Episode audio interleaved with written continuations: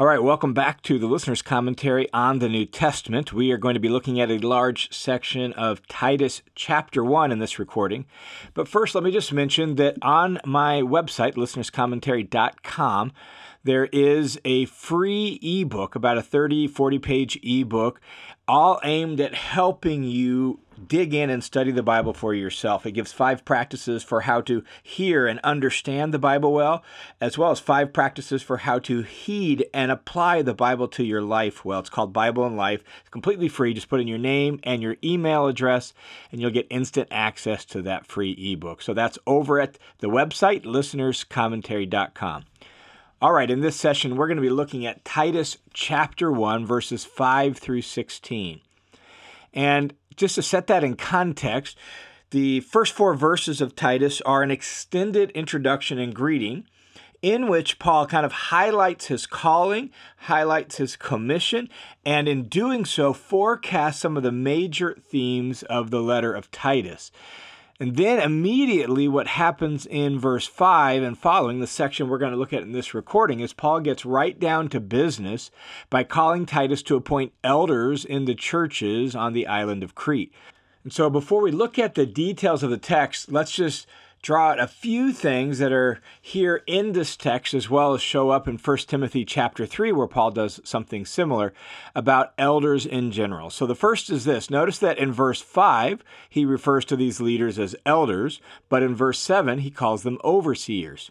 And this shows us that these two words, elders and overseers, are interchangeable and refer to the same group of people. So the leaders in the church are the elders or the overseers of the church. The word elder refers to an older man. It was a regular title for leaders in the synagogues in the Jewish world. And sometimes, particularly in uh, Israel, they had even influence in the town. So you'll see the elders and the Gospels are some of the key leaders and authority figures in town. The word overseer refers to a role of looking after and giving protective care to a group of people or to a person. We'll talk more about this word when we come to it in verse 7. So that's the first observation. Second observation is that uh, elders are present in the churches from very early on. Some have wrongly assumed or asserted that the instructions to elders that we find here in Titus as well as in 1 Timothy reflect some sort of later development in the church when the church was more organized and formalized and all of that. But that's just false. Paul was actually appointing elders in the church clear back on his first missionary journey. You can see that in Acts chapter 14, 23. And the church in Jerusalem had elders as early as Acts chapter 11. This way of organizing the church to care for people was from very early on, probably right from the start, uh, because it likely followed the pattern or the precedent of the Jews who had elders in their synagogue. So it wasn't something that they had to finally think, we got to come up with some leadership structure. They just were modeling what they knew right from the very beginning. And then the third general observation is that in the New Testament, Elders sort of function like the papas, if you will, of the congregation, who give direction and uh, provision and provide care to the people of the church. In fact, I'll add a document to the study hub with some more details about elders and eldership from the New Testament. But what we see throughout the New Testament is that the elders are the ones who teach, they refute those who contradict, they give leadership and direction. We see them oversee the distribution of money and uh, decide how to apply the gospel and set policy for specific issues. Uh, they're supposed to pray over and equip the saints. And so they are sort of the shepherds or the papas of the congregation who provide care and oversight and direction. So, of first importance for Titus in finishing up the church planting work on the island of Crete and getting those churches functioning in a healthy, sound way, Titus needs to appoint elders, and that's where Paul begins here in his instructions to Titus to carry on the work. So Paul writes this in verse 5. He says, For this reason, I left you in Crete that you would set in order what remains, finish the work, right? Get those churches really up and functioning in a full, healthy way, set in order what remains, and appoint elders in every city as I directed you. And so Titus is supposed to get the churches organized, get leadership in each church so that the churches could be cared for. There could be people to oversee and protect those churches. And notice it says appoint elders in every city. So it's not just one church on the island of Crete. They've planted churches in a number of the cities on the island of Crete, and Titus is uh, responsible for all of them and getting all of them functioning in a healthy sort of way. And then from that point, what Paul does is he gives a description of the character traits of elders. And it's very similar to uh, the list that we find in 1 Timothy chapter 3. So Paul writes in verse 6 Namely, if any man is beyond reproach, this word beyond reproach is a, not the same word, but a synonym for the word that's used and translated the same way in 1 Timothy chapter 3. And just like there, it functions as the header to the list. This is the general quality Paul wants men that are beyond reproach, who it's like, oh, yeah, of course he's going to be uh, shepherding the church because of the kind of person he is. It's just sort of an of course sort of thing. So this is the header to the list. Uh, beyond reproach. And then Paul uh, addresses immediately the family. He says, uh, here's some things that are important to being beyond reproach. The husband of one wife. A Christian leader must exemplify marital fidelity and sexual purity. Literally, this is a one woman man. And we should not overlook the fact that in both Timothy and Titus, this is the very first character trait mentioned as Paul sets out to describe an above reproach elder. And the reason for that is because in Greco Roman culture, just like in much of modern culture, uh, they reveled in great sexual looseness. It was not uncommon for a well to do man in Greco Roman culture to have a wife who could bear him legitimate offspring, as well as a consort to enjoy at dinner parties, and then to visit the brothel for sheer pleasure if he wanted to. Well, elders must not be like that. They must be a one woman man. Also, it's important to remember that this phrase, as we noted in 1 Timothy, assumes by Paul that elders would be male. Uh, there in 1 Timothy, when Paul addresses not just the elders, but later in the letter, Paul addresses the, an issue about widows, and he refers to the quality of those who are widows indeed, and he says they need to be wives of one husband, a one man woman. And that indicates that this uh, idiom, this phrase, is not just a general phrase for, fidel- for faithfulness and loyalty, but it's actually gender specific. And so the husband of one wife is a one woman man, and it assumes that the elders are going to be male. Then Paul continues on the family theme, saying, having children who believe, not accused of indecent behavior or rebellion. So there's two parts to this. His children are believers, that is, they have followed his example in following Jesus. And the second part is that they have a good reputation. They're not accused of indecent behavior, which refers to like debauchery, wild living, or rebellion. And it's actually the same word that's going to be used down below in verse 10 for those who are opposed to the faith and turning people away from the faith. And so the elders' uh, children, even older adult children, uh, need not to be accused of this. Then he restates the general principle as really the basis or the reason why all this matters. He says in verse 7 For the overseer, notice for is explaining, for the overseer must be beyond reproach as God's steward. That's why this matters so much. And as we noted in the introduction, that the elders are described here as overseers. And this word is a compound word that's made up of two words to watch over to look after, to pay attention over. They're the ones who pay attention over, who watch over the church. And this particular word, overseer, was used of government officials. It was sometimes used of physicians who cared for the sick. It carries this idea of looking after the needs of and providing protective care for. That's one of the things that captures the, the role or the, the job of the elders. And he again restates that they must be above reproach, and this time he says, as God's steward. A steward was a manager within a household. So overseers serve within God's household, managing and overseeing uh, affairs on God's behalf. That's the force of this word. They don't do it for themselves, they're not looking after their own thing. They are simply managers within the household of God. And therefore, they must not, according to verse 7, they must not be self willed. since he's an overseer or manager of God's household, he can't do his own thing. He's responsible to do God's will. He's got to follow God's plans because it's God's household. He serves the owner of the house, and that owner is God Himself.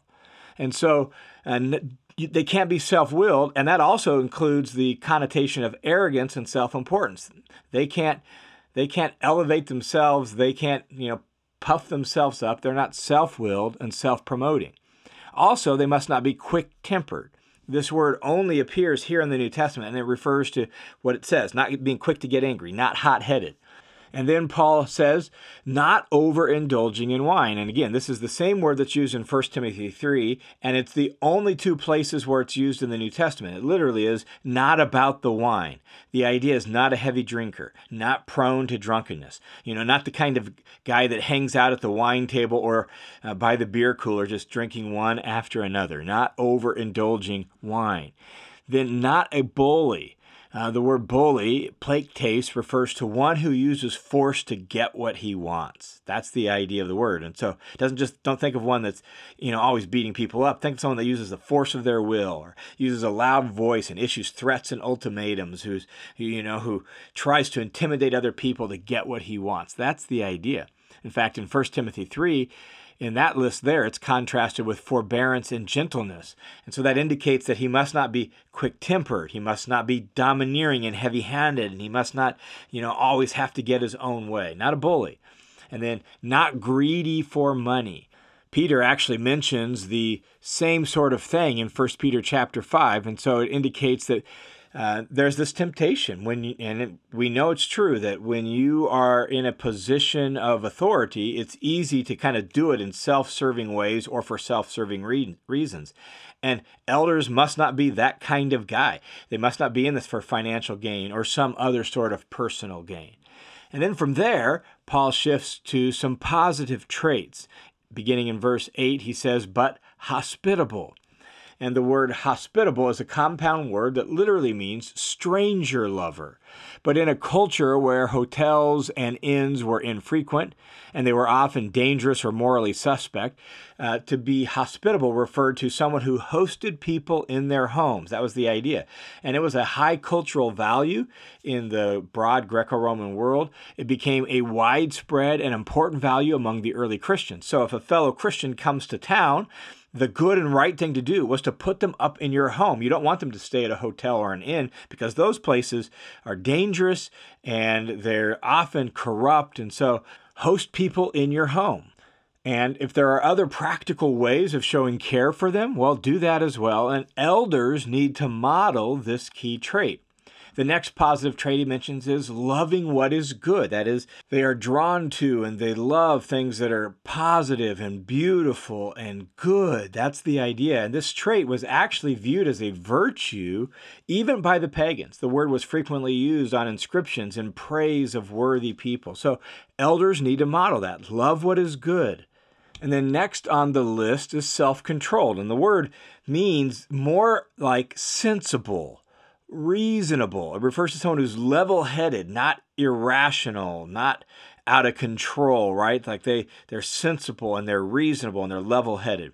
And then Paul says righteous, which here in this context has to do with the way you treat people.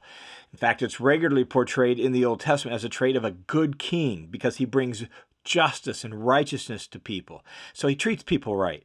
Uh, it's, it's, he's just and upright in all his dealings. Next is holy. And what's important to note is that this isn't the normal word for holy. The normal word is hagios. This is hosios. It's actually a couple different words in there, and it fo- its focus is more on someone's duty and devotion to God. So it's the idea of being devout or Godward, living before God and under God, and recognizing that my life exists for God, holy. And then Paul mentions disciplined, and this is the idea of self discipline or self control, being able to do what needs to be done when it needs to be done, and having their life and their behavior under control, that they are self disciplined and self controlled. And then after listing off both the negative and positive traits that he does, Paul continues in verse 9 saying this that these elders, these overseers, ought to be people who are holding firmly to the faithful word which is in accordance with the teaching. That is, they have a strong attachment to, they hold firmly to it, they hold tightly to the faithful word. That is, the trustworthy message, the message about Jesus. And the standard of that is the original teaching, the teaching of Paul, the teaching of the apostles. These elders and overseers hold tightly to that teaching and that message. And he doesn't hold firmly to this, uh, this teaching merely for his own benefit. He does it also for the benefit of others. So look at the second half of verse 9 where he says, So that this is the result of, or the goal, the purpose of holding firmly to this is so that he will be able both to exhort in sound doctrine and refute those who contradict. So he's going to be able to exhort in sound doctrine. He's going to hold to this word so that he can actually pass on that word. And exhort has the sense of encourage, it even means urge or call to action. And this reminds us that sound doctrine isn't just for information's sake, it has behavioral consequences. In fact, the idea of sound literally is healthy. Doctrine is teaching. So, this is healthy teaching, teaching that's good for people, good for human flourishing. And so, to exhort in sound or healthy teaching is to call people to live according to it.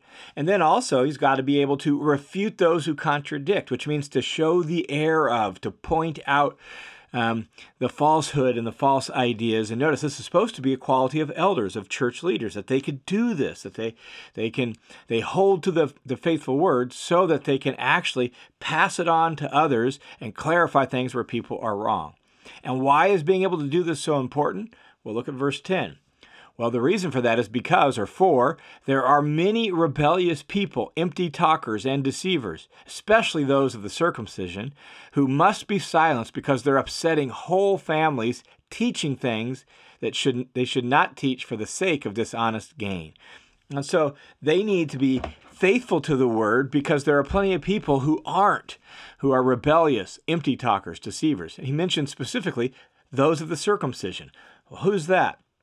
Well, it could be Jews in general, uh, but probably more likely in view of the context and the way this uh, this phrase or word is used elsewhere in the New Testament, probably refers to Jewish believers who are trying to force Jewish uh, traditions and Jewish ideas even on Gentiles. That's the way the word is used elsewhere in the New Testament. And so, for example, Acts 15 and Galatians 2, you see the same phrase referred to a group of Jewish believers who are trying to get Gentile believers to be circumcised and keep the Old Testament law. Interestingly, according to Galatians 2, uh, Titus was actually exhibit A of a faithful but uncircumcised Gentile believer at the Jerusalem conference. And so here he is on the island of Crete facing people who uh, are in rebellion to the conclusions of the council and the teaching of the church, it seems, and they're trying to force these same sort of Jewish ideals and traditions on Gentile believers. And Paul says they need to be silenced um, because they're upsetting whole families. And while the word or phrase could refer to families, it's literally just households and it probably refers to congregations who met in houses. So it's not necessarily just families, it's upsetting whole households. That is house churches.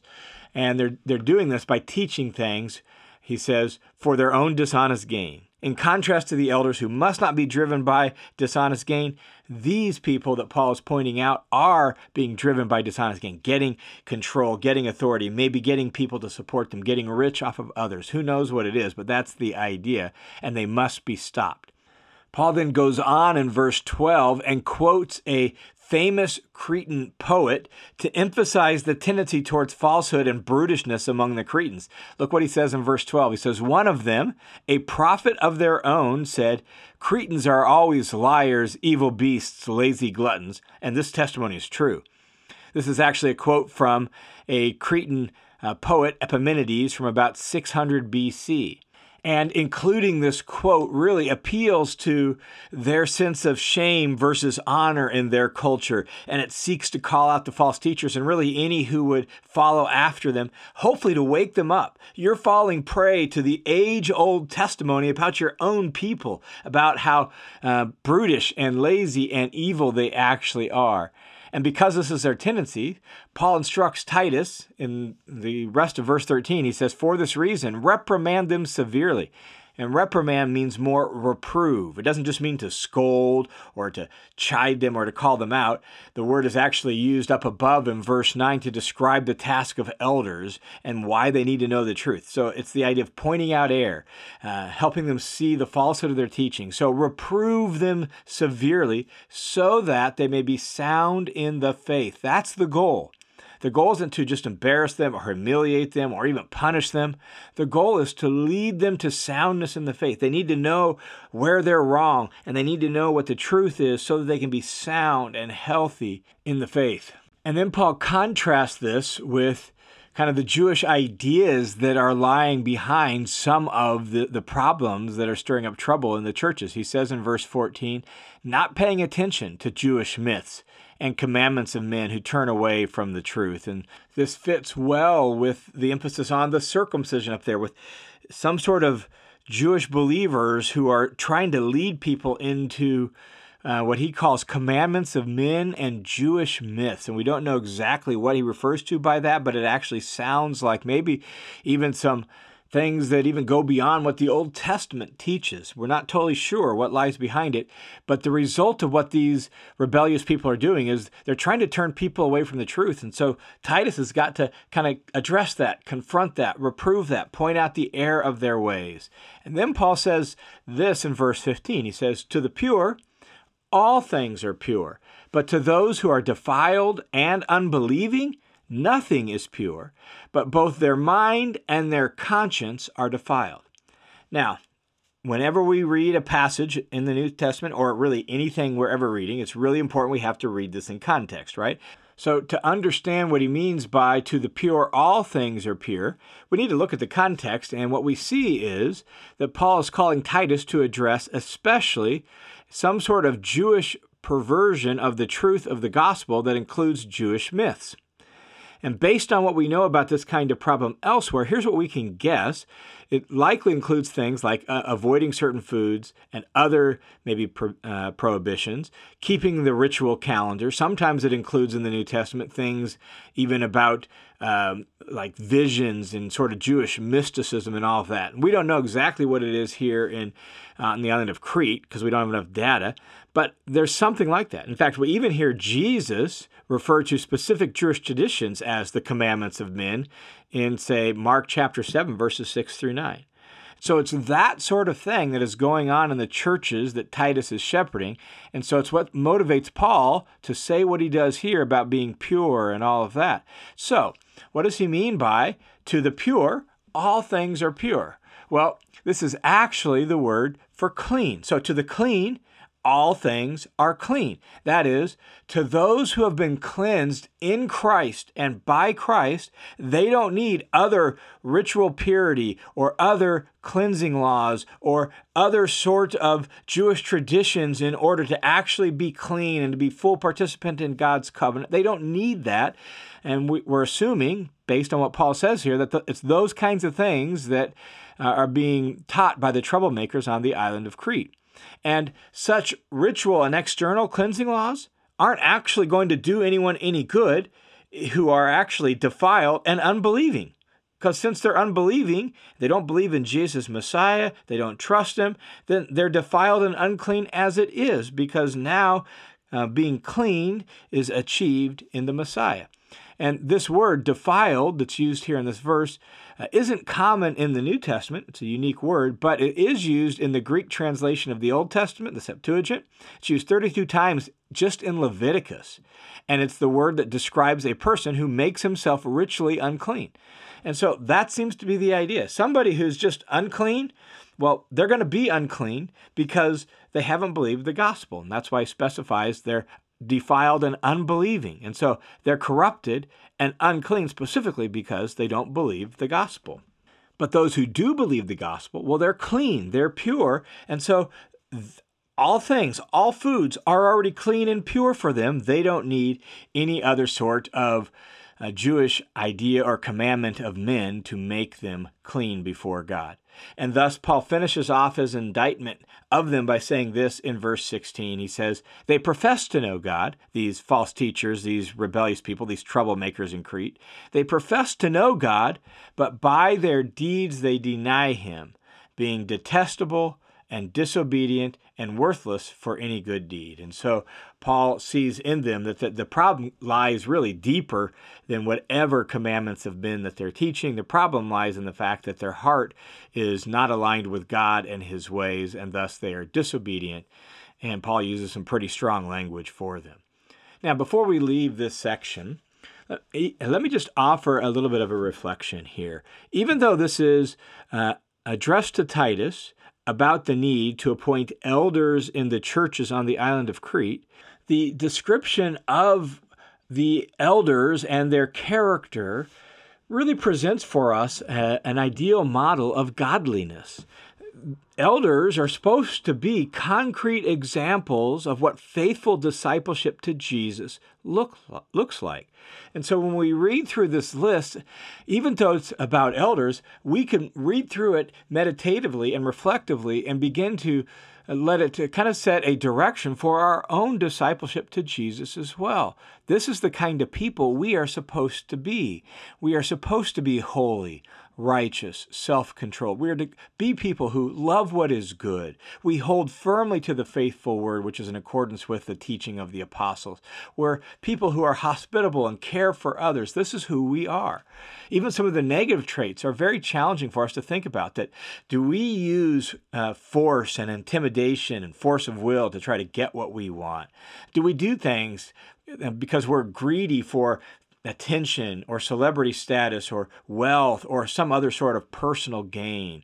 Um, are, are we quick tempered? Are we self willed? These traits really aren't just for elders alone. They're to be a pattern of what a mature, healthy disciple of Jesus look like.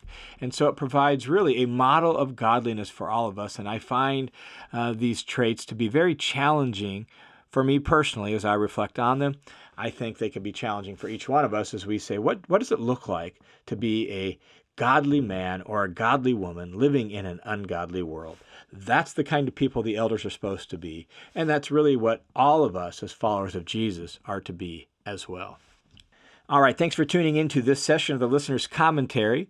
The Listener's Commentary is a listener supported Bible teaching ministry that is only possible to be given away for free because of the generosity of people just like you.